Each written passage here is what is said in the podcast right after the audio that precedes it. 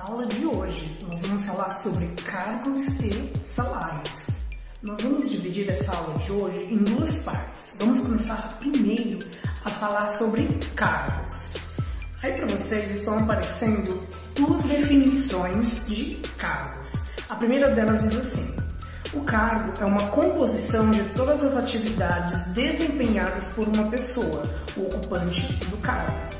Então, a ideia de um cargo é que a gente tem ali no cargo diversas atividades, diversas tarefas e, é claro, nós vamos ter desempenhadas né, por uma pessoa que vai ser a pessoa ocupante deste cargo.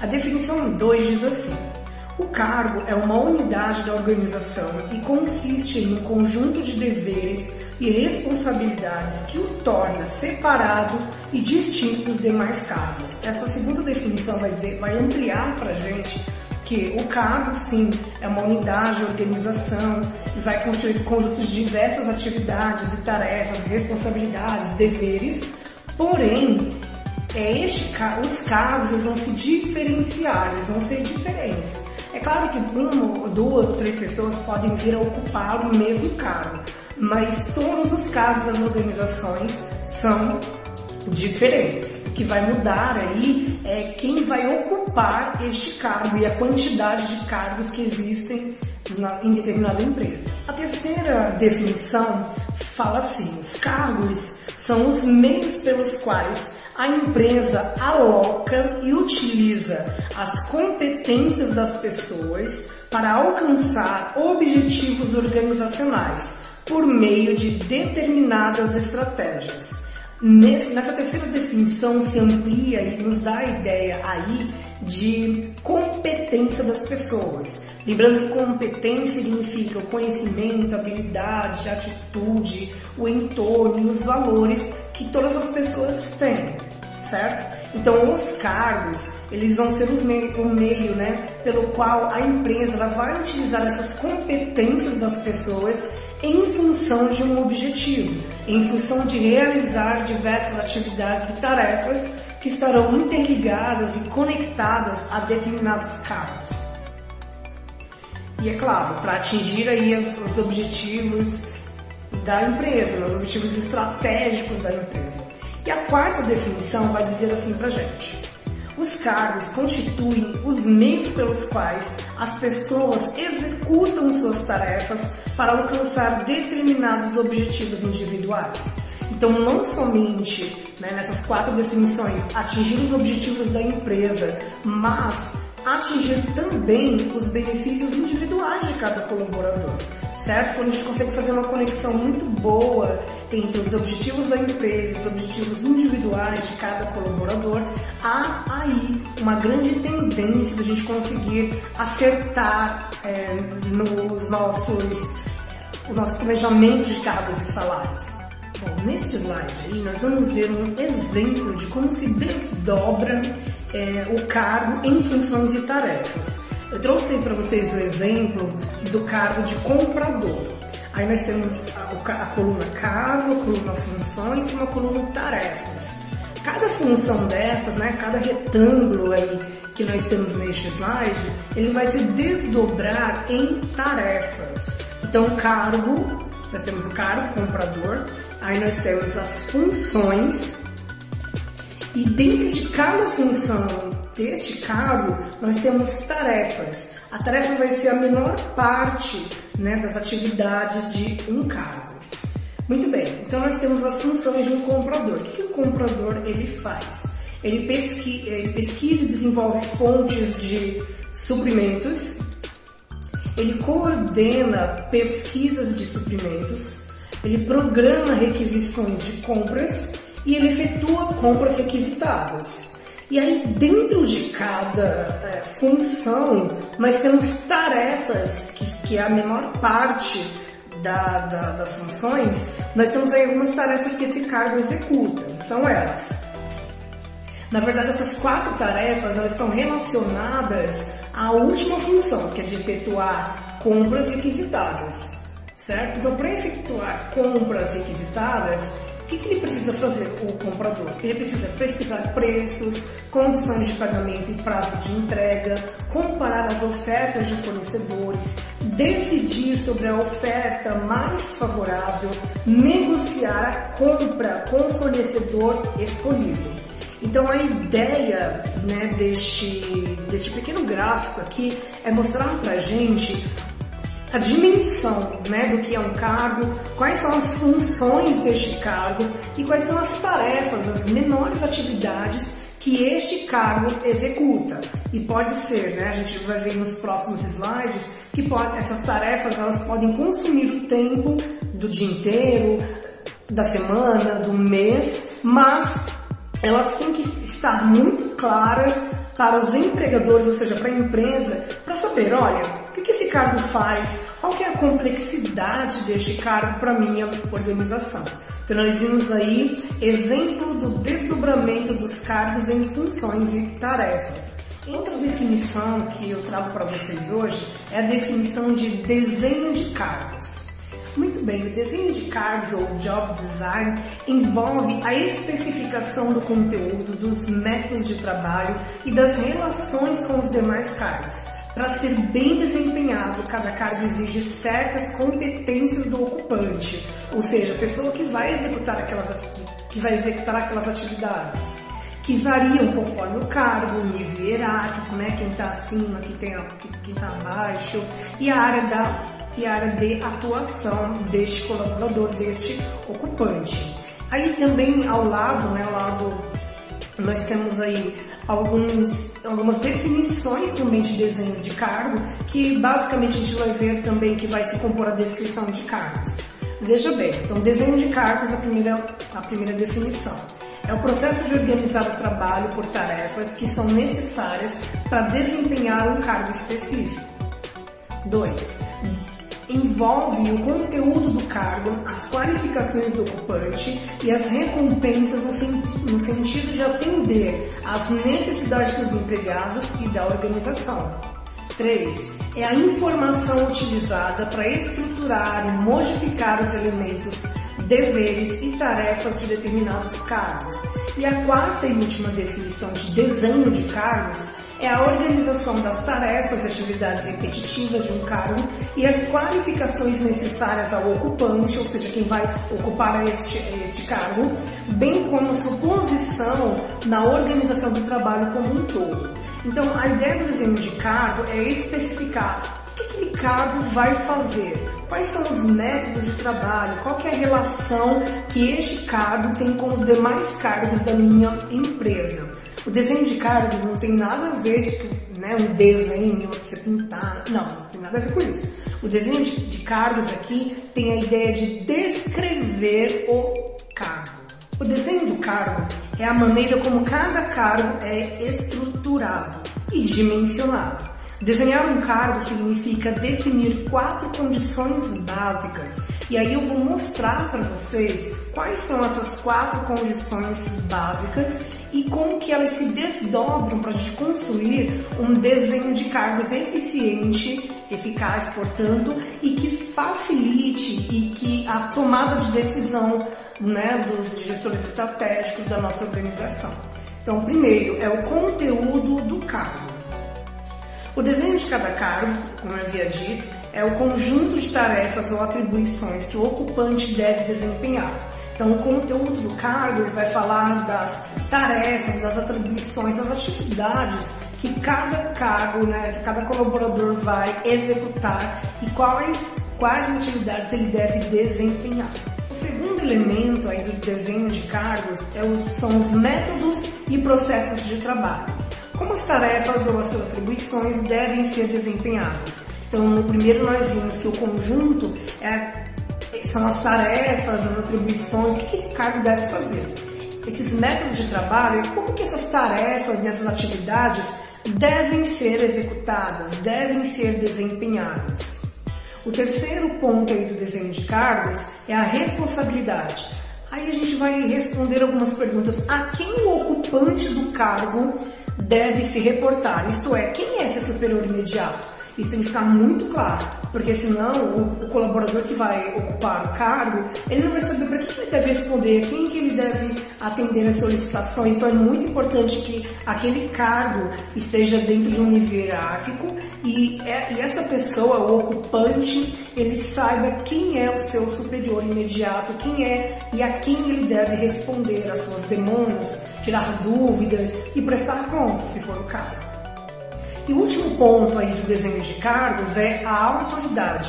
Quem o ocupante do cargo deve supervisionar ou dirigir? Isto é, quem são os seus subordinados ou as pessoas que dele dependem para trabalhar? É claro que a gente está falando de, um, de alguns tipos de cargo com nível de gerência, de coordenação, então é importante saber também esse cargo. Quem são os subordinados a este cargo? Quem são os colaboradores que devem prestar contas, que devem tirar dúvidas com ele mesmo? certo? Então nós temos aí essa, esses quatro pontos do desenho de cargos que são fundamentais para a gente ter aí é, um desenho de cargos eficiente e bem estruturado. Recapitulando, conteúdo do cargo, métodos e processos de trabalho, responsabilidade e autoridade. Conteúdo do cargo, quais são as atividades que esse cargo deve executar, métodos e processos de trabalho, quais são ah, os métodos, as formas de, de, que essas, de que essas tarefas sejam cumpridas da melhor forma, qual que deve ser o método adequado para que essa atividade aconteça de forma eficaz. E o terceiro, responsabilidade, quem é, é o superior imediato deste cargo, quem ele deve se reportar. E por último, autoridade, se o cargo exigir essa autoridade, quem ou quais são quem são os subordinados deste profissional. O desenho de cada cargo define o grau de responsabilidade ou de liberdade concedido ao ocupante. Se o cargo vai oferecer compromisso pessoal com o negócio ou com o cliente, ou se o cargo amarra o indivíduo a condições humilhantes ou a regras burocráticas. Então, é neste ponto, neste aspecto do desenho de cargos, que é aquelas quatro palavras-chave que nós vimos anteriormente, conteúdo do cargo, métodos e processos de trabalho, responsabilidade e autoridade, são essas quatro palavras-chave que vão definir aí pra gente o desenho de cada cargo e vão, e vão indicar pra gente também se esse cargo é um cargo que demonstra aí um compromisso com o negócio ou se é um cargo que amarra o indivíduo a situações humilhantes, burocráticas, pesarosas, detestáveis, enfim. É a partir do desenho do cargo que a gente vai perceber quais são, é, a gente vai ver, na verdade, esses quatro elementos sendo manifestados. Aprofundando um pouco mais, agora vamos falar sobre a descrição de cargos. Descrever um cargo significa relacionar o que o ocupante faz, como ele faz, sob quais condições ele faz e por que ele faz. A descrição de cargos é um retrato simplificado do conteúdo e das principais responsabilidades do cargo. Define o que o ocupante faz, quando faz, como faz, onde faz e por que faz. Aí ao lado né, do slide nós temos três definições de descrição do cargo. É uma definição escrita do que o ocupante do cargo faz, como e por que faz. É também um documento escrito que identifica, descreve e define um cargo em termos de deveres, responsabilidades, condições de trabalho e especificações. E por último, é uma definição escrita do que o ocupante do cargo faz, como e em que condições o cargo é desempenhado. Essa definição é utilizada para definir as especificações do cargo, relacionando os conhecimentos, as habilidades e as capacidades necessárias ao desempenho satisfatório do cargo.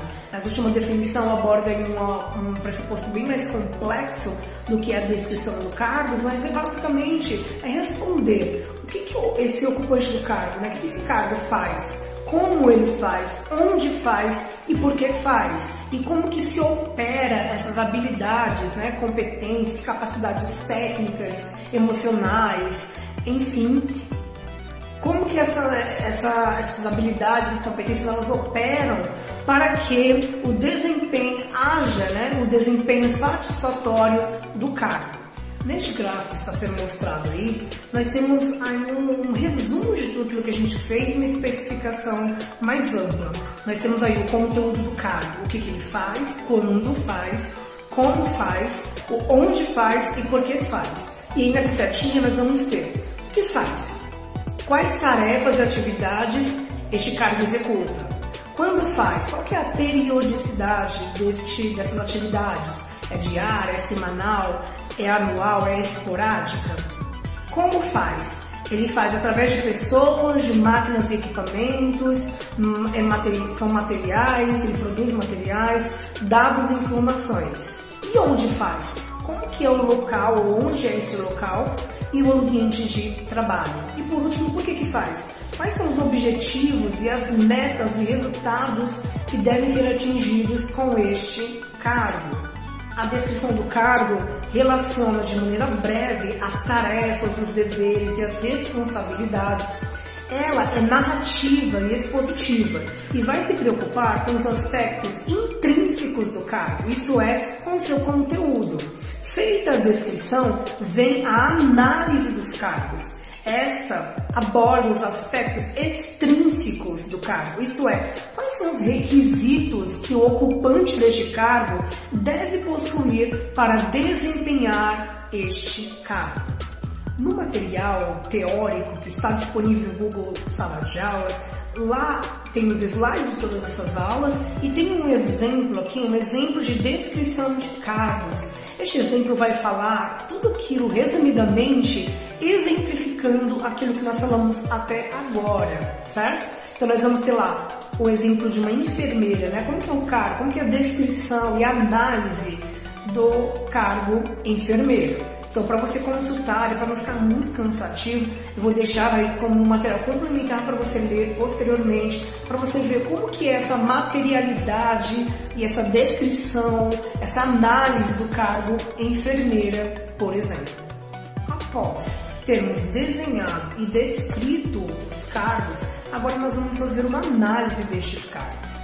Analisar um cargo significa detalhar o que este exige do seu ocupante em termos de conhecimentos, habilidades e as capacidades para desempenhá-lo adequadamente. Na descrição, o foco está no conteúdo. O que, que ele faz, o, que o ocupante faz, quando faz, como faz e por que faz. Nós acabamos de ver isso. A análise dos, de cargos procura determinar quais são os requisitos físicos e mentais necessários ao ocupante, as responsabilidades que o cargo lhe impõe e as condições em que o trabalho deve ser feito. Mais uma vez, eu trago para vocês algumas definições do que, do que é análise de cargos. É a informação a respeito do que o ocupante do cargo faz e os conhecimentos, as habilidades, as competências que ele precisa para desempenhar o cargo adequadamente. A segunda definição é o processo sistemático de coletar informação utilizada para tomar decisões a respeito de cargos. A análise de cargos identifica as tarefas, os deveres e as responsabilidades de um cargo em particular. E a terceira definição de análise de cargos diz assim: é o procedimento para determinar os requisitos de deveres e responsabilidades de um cargo e o tipo de pessoa que deverá ocupá-lo. É justamente nessa parte que aí a gente vem para o gráfico que está aí ao lado. Né? Mas antes que a descrição do cargo, nós respondemos algumas perguntas. O que, por que, como, onde, para quê? Agora aqui, né, na análise do cargo, a gente tem quatro pontos principais que vão fundamentar a análise de determinado cargo em uma organização, que são os requisitos mentais, requisitos físicos, responsabilidade e condições de trabalho.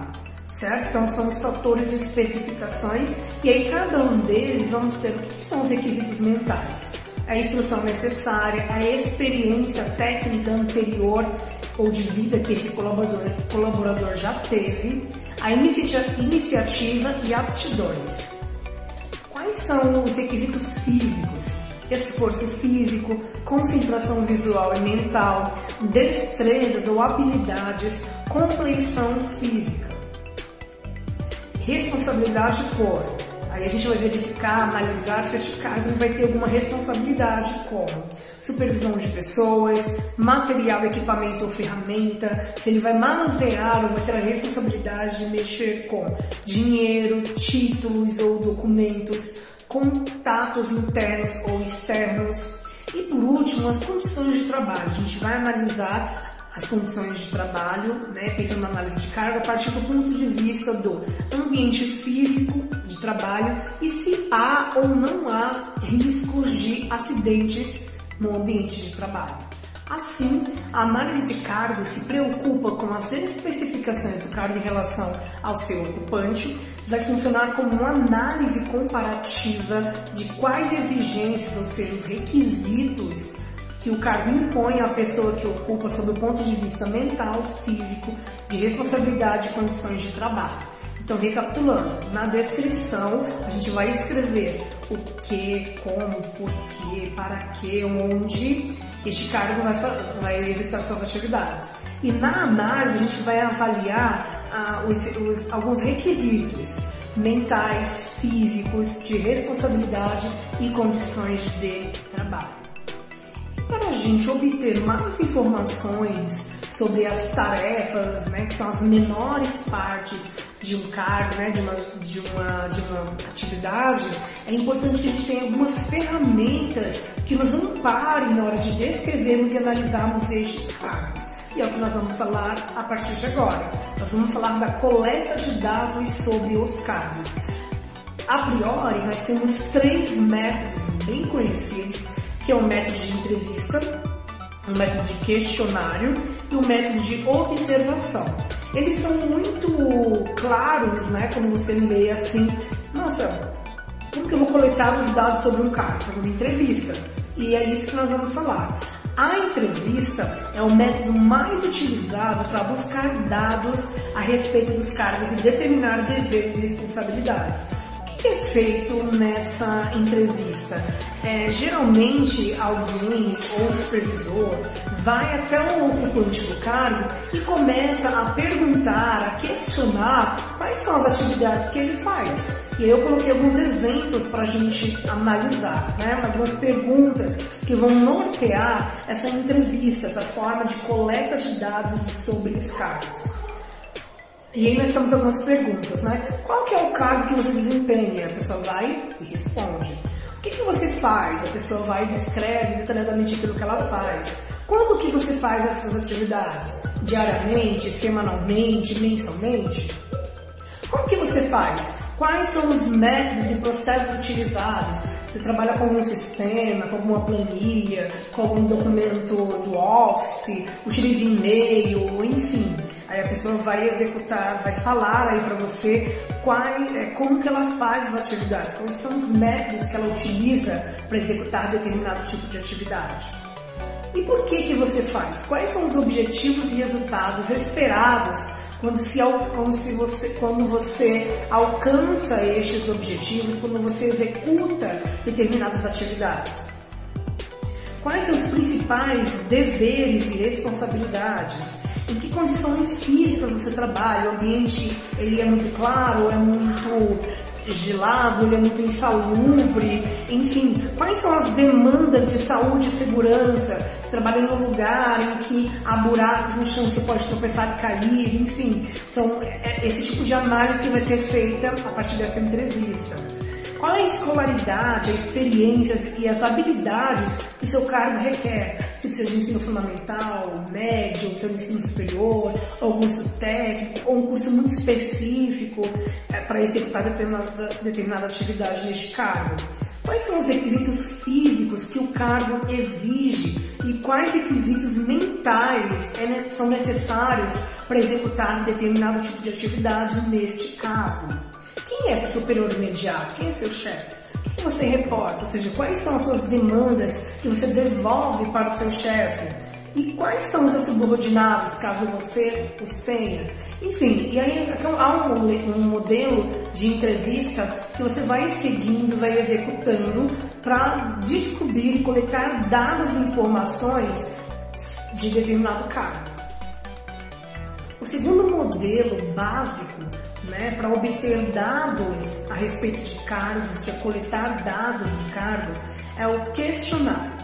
Bom, o questionário é preenchido pelo ocupante do cargo ou pelo supervisor ou os dois juntos, né, ou por ambos. A principal vantagem é proporcionar um meio eficiente e rápido de coletar informações de um grande número de funcionários. Você pode muito bem criar um, um formulário desses que nós várias vezes fizemos atividades, sabe, no Google Formulários, e lá você criar um pequeno formulário e o funcionário, os seus colaboradores vão responder as perguntas. Simples assim. Então, não é de uma forma, não é de como entrevista, é parecidíssimo com o roteiro de entrevista, mas é o próprio funcionário que vai responder as perguntas somente. Ele vai escrever, ou o supervisor imediato dele também pode fazer esse tipo de, de, de resposta, né, de questionário. E por último, nós temos aqui o método básico de observação. Esse método vai ser muitíssimo utilizado para aquelas atividades muito rotineiras, que são repetitivas. Observação direta daquilo que o ocupante do cargo está fazendo é aplicável a cargos simples, em que existe ali uma grande rotina, por exemplo, uma linha de produção. Então é muito claro, você vai ver ali quais são as atividades que o cargo está executando e fazendo e você vai simplesmente escrevê-las. É isso é por, por meio do, do, método de observação. Para cargos um pouquinho mais complexos, a gente vai utilizar aí os outros dois que nós falávamos anteriormente, ou o método do questionário ou o método de entrevista. Lembrando que entrevista geralmente demanda mais tempo, né? Você vai entrevistar a pessoa, o ocupante do cargo, e no questionário tende a ser mais rápido, porque você pode simplesmente compartilhar o questionário para o supervisor imediato e para este colaborador ocupante deste cargo, e aí ele responde. Depois você simplesmente coleta os dados e junta e consolida todas as informações. Temos um quadro comparativo destes três métodos e como as pessoas participantes deste destes métodos de coleta de informação dos cargos, elas vão se ocupar. Então nós temos um método aí na primeira coluna de entrevista, a participação do analista do cargo é uma participação ativa, né, porque ele vai colher os dados por meio de uma entrevista, e a participação do ocupante do supervisor é uma participação ativa também. O ocupante vai fornecer dados por meio da entrevista. Então aí é um método bem eficiente de você coletar informações, no uma entrevista, um bate-papo. O segundo método que nós falávamos é um método questionário. Esse questionário, o analista de cargo vai ter uma participação passiva, o analista recebe dados por meio do questionário. Simples assim.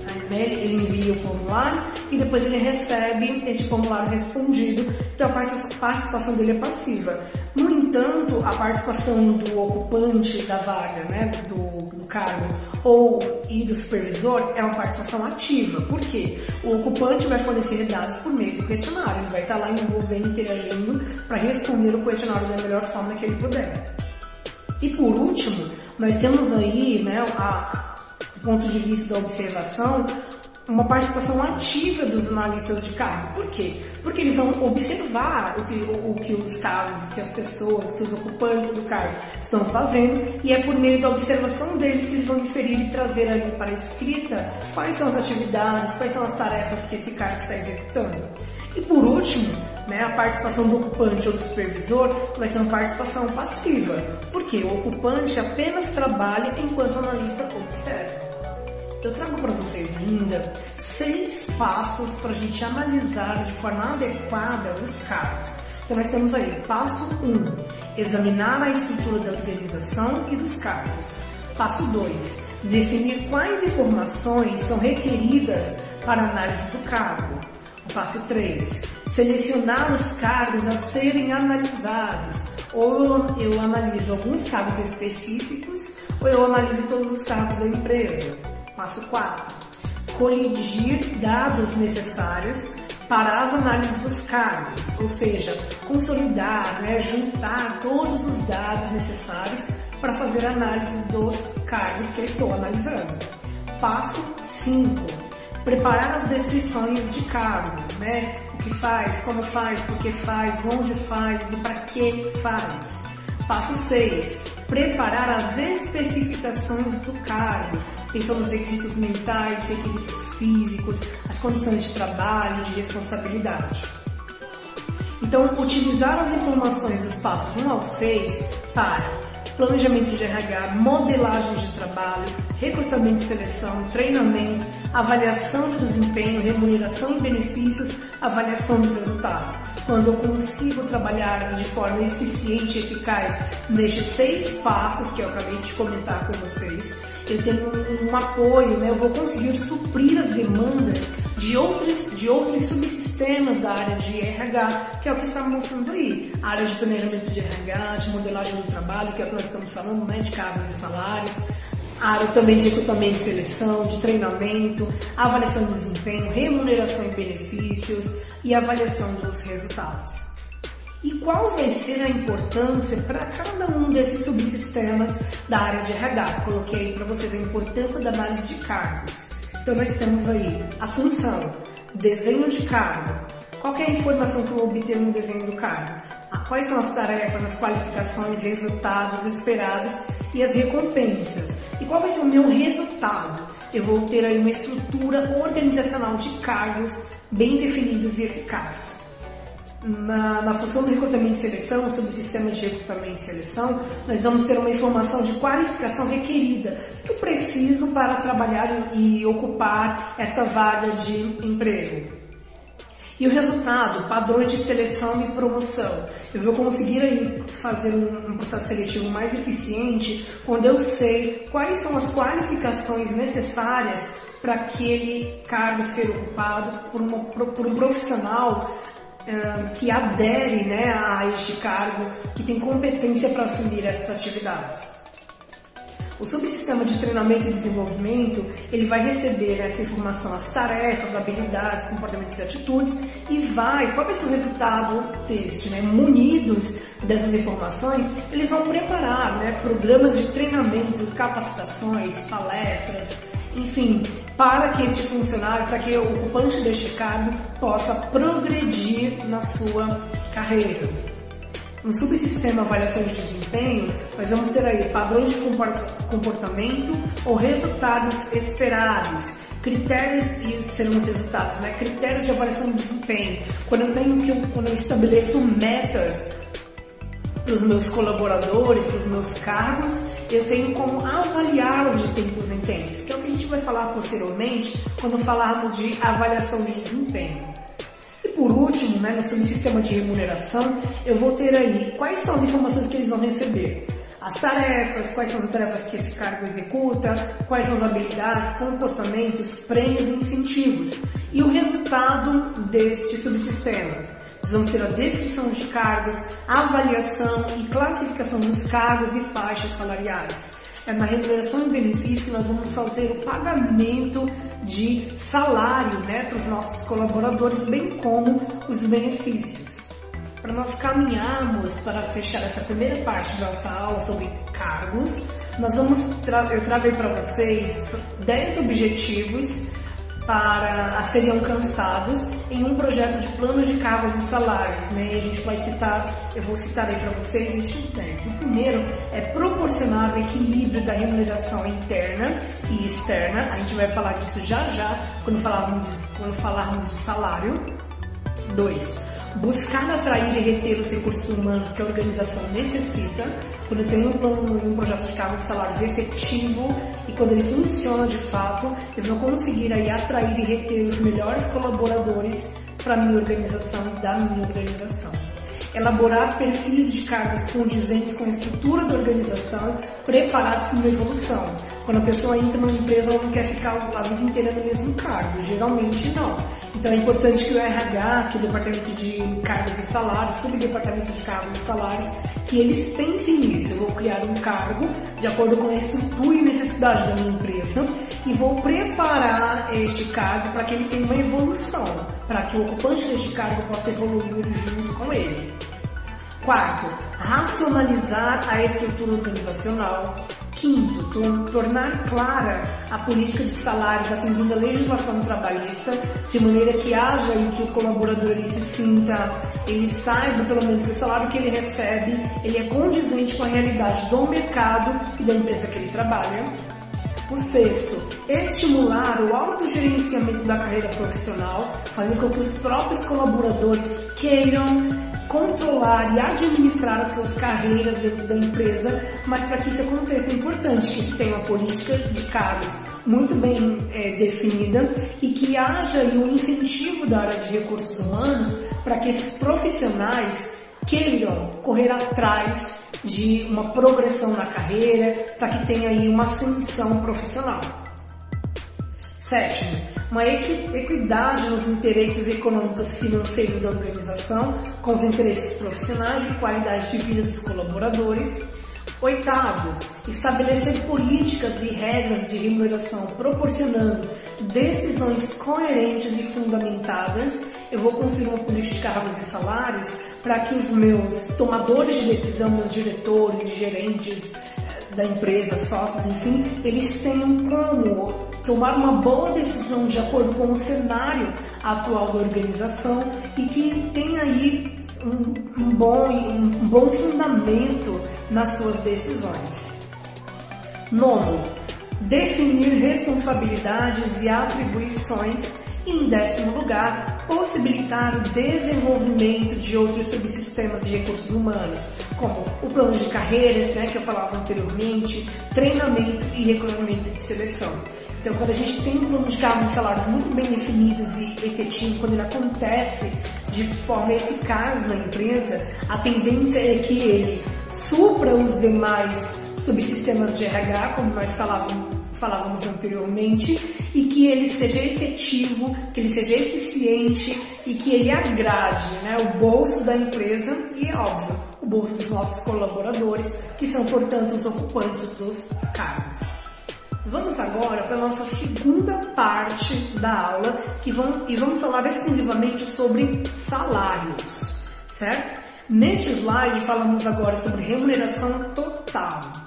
Cada colaborador está interessado em investir com trabalho, dedicação, esforço pessoal, com conhecimentos e competências desde que tenha certeza que vai receber uma retribuição adequada em forma de salário. E como que é, como que é essa remuneração total? Eu coloquei para vocês aí um gráfico e nele mostra né, essas quatro facetas da remuneração. A primeira delas é a remuneração básica, né, o valor em dinheiro também, né, e aí nós temos o salário mensal e salário por hora. Nós temos aí esses outros três itens que compõem a remuneração total, são eles incentivos salariais, os bônus, prêmios, participação nos lucros e resultados e a remuneração variável, né, as gratificações, enfim. Uh, nós temos também os incentivos não financeiros, distribuição de ações, opção de compra de ações da empresa, participação em metas e resultados, prêmios em viagens, prêmios em bens, e nós temos outros também, né? Você pode ofertar nas salas, falávamos disso, né? quando falávamos também em benefícios, né? E por último, nós temos aí os benefícios, que podem ser é, monetários e não monetários, como nós vimos na aula anterior. Ah, caso você não tenha assistido até agora, que coisa feia, hein? Bora assistir logo a aula de gestão de benefícios. Vou deixar o link aqui e aí você acessa e aí você vai conseguir assistir a aula de gestão de benefícios.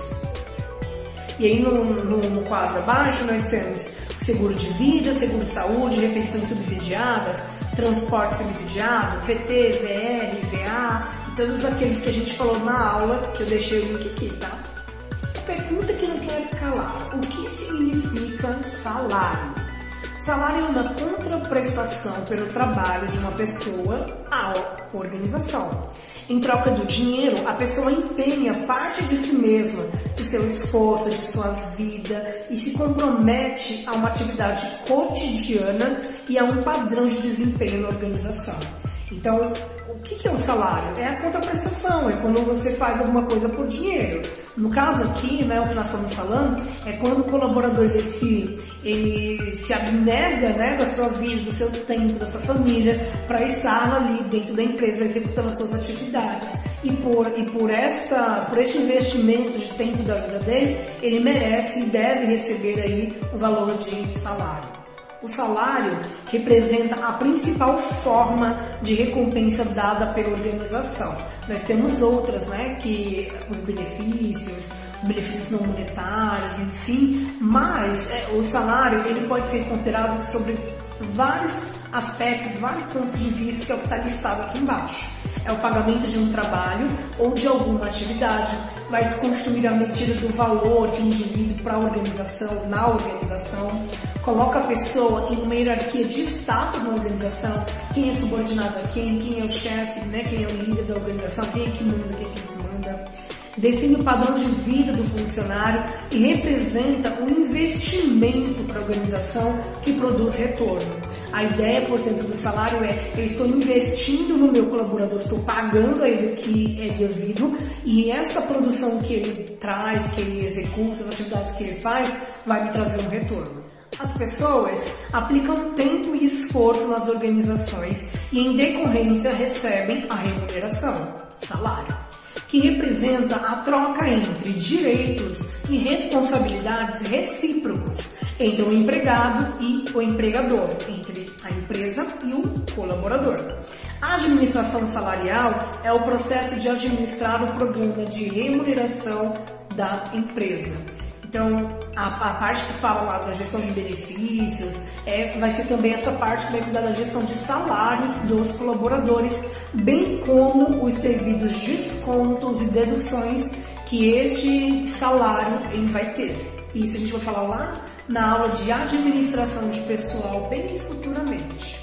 Mas da onde será que a gente tira os valores de salário? Gente tira da nossa cabeça? Será que a gente imagina ou vê que aquela pessoa merece um bom salário? pagar tal X de valor de salário. Ah, não, aquela pessoa ali, ela, é, ela não trabalha tão bem, então não vou dar tanto salário para ela. Não, mas aquela pessoa ali, não, não é assim. Né? A pesquisa salarial se baseia em amostras de cargos que representam os demais cargos da organização torna-se necessário selecionar os cargos de referência ou cargos amostrais.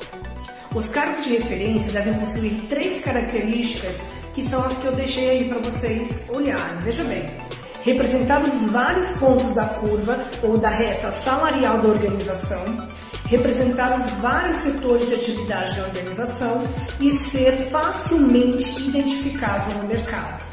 Existe também aí uma outra forma para a gente pesquisar estes salários. Da mesma forma, para não precisar trocar informações com todas as empresas do mercado, torna-se necessário selecionar empresas amostrais. Os critérios para seleção das empresas amostrais são localização geográfica, as empresas que operam na mesma área da minha empresa, na mesma área territorial, o ramo de atividade, empresas que atuam no mesmo segmento, no mesmo ramo de atividade que eu atuo, o tamanho, se a empresa é pequena, média, grande, tem grande porte, e a, e a política salarial que essas empresas têm que geralmente ela, se ela é mais ousada ou mais conservadora, se ela é interessante para a organização ou não.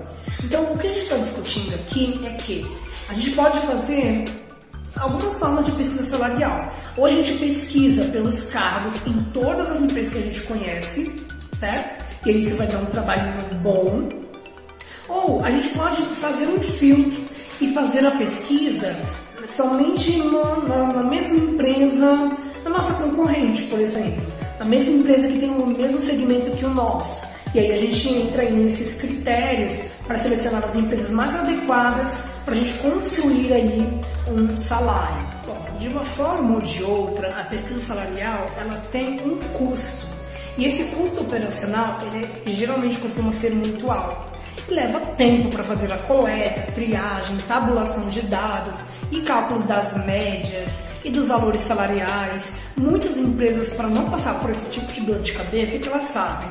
Vão recorrer a consultorias de RH, empresas que, de RH que vão fazer esse trabalho mais burocrático, mais complicado e simplesmente depois eu vou lá e compro essa pesquisa. Simples assim. Os resultados são apresentados em manuais e vendidos no mercado muito bem, de, de posse de todo este conhecimento, de todo esse investimento para adequar o salário correto, né, aquilo que é correto para a empresa, aquilo que é praticado no mercado para o meu colaborador, é importante que eu construa agora uma política salarial. O que é uma política salarial? É o conjunto de decisões organizacionais tomadas a respeito de assuntos relacionados com remuneração e benefícios concedidos aos colaboradores. Na verdade, é um conjunto de normas e diretrizes que vai orientar a administração dos salários na organização e definir uma estrutura salarial. A política salarial, portanto, é um documento onde vai estar escrito né, quais são os, cargos, quais são os salários, como que deve ser pago este salário para determinado cargo, como que foi a lógica de pensamento para estipular determinado valor de salário para um determinado cargo. E uma política salarial deve atender simultaneamente a sete critérios para ser eficaz. E são estes. Né? O primeiro critério que nós temos aqui é que se a política salarial ela é adequada. A compensação deve se distanciar dos padrões mínimos estabelecidos pelo governo ou pelo acordo sindical. Eu vou proporcionar um salário que seja adequado ao meu colaborador, à minha realidade, ao governo, né, à legislação trabalhista e aos acordos sindicais. Então eu tenho que pensar, este salário está se adequando à real necessidade do meu colaborador? Ao, ao cargo que ele é, tem na minha empresa, as tarefas que ele executa, as atividades que ele desempenha dentro desse cargo, justificam o valor de salário que ele tem? O segundo critério é o critério de equitativa. Cada pessoa deve ser paga proporcionalmente de acordo com seu esforço, habilidade e capacitação profissional. O terceiro critério é o critério para verificar se essa política salarial é balanceada. O salário, benefícios e outras recompensas que são dadas né, aos colaboradores devem proporcionar um pacote total de recompensas que seja razoável. Eu não posso dar além daquilo que o cargo faz e nem muito abaixo daquilo que o cargo faz também. O quarto critério para ter uma, uma política salarial eficaz é a eficácia quanto aos custos. Os salários não podem ser excessivos em função do que a organização pode pagar. Não adianta ter ali 50 cargos diferentes e o ter aí desses 50, 40 cargos de nível de diretoria que vão me onerar, que vão trazer um grande, uh, uma grande folha de pagamento no fim do mês. Então é importante, eu tenho dinheiro para pagar toda essa gente com todo esse cargo e é por isso que muitas empresas vêm enxugando uh, os cargos. Eu vou te dando aí milhares de atividades, né? Eu mando um monte de gente embora com duas ou três pessoas e essas pessoas que lutem, né, para garantir que aquelas atividades aconteçam. Certo? Então é muito importante entender e quando a gente pensar numa política salarial é eu tenho dinheiro para pagar estes funcionários, estes cargos, os ocupantes deste cargo? O quinto critério. Essa política salarial é segura? Os salários devem ser suficientes para ajudar os colaboradores a se sentir seguros e ajudá-los a satisfazer as suas necessidades básicas. A gente falou bastante de satisfação de necessidades lá na aula de benefícios, lembra? No sexto item, no sexto critério para ter aí uma política salarial eficaz é verificar essa política salarial ela é incentivadora os salários devem motivar eficazmente o trabalho produtivo. Não adianta eu ficar, nossa, é, eu tenho um monte de coisa para fazer, um monte de atividades, um monte de. Tá, mas esse salário, ele atende, ele incentiva o meu colaborador a querer trabalhar na minha empresa todos os dias? E sétimo e último critério vai falar aqui pra gente se a política salarial é aceitável para os funcionários. As pessoas devem compreender o sistema de salários e sentir que representa um sistema razoável para eles e também para a organização. É importantíssimo, né, para a gente fazer o fechamento, entender que ah, é verificar se essa política salarial ela é aceitável. O colaborador ele entende que olha, o que eu recebo é justo, está na média daquilo que é praticado no mercado, a minha empresa tem condições de me pagar mensalmente, então para mim, ok. Então para a empresa também vai estar ok. Chegamos ao fim de mais uma aula e nessa aula falamos de cargos e salários. Talvez tenha ficado um pouquinho extenso, talvez tenha ficado, mas esse assunto ele é bem complexo, ele tem que ser muito bem trabalhado.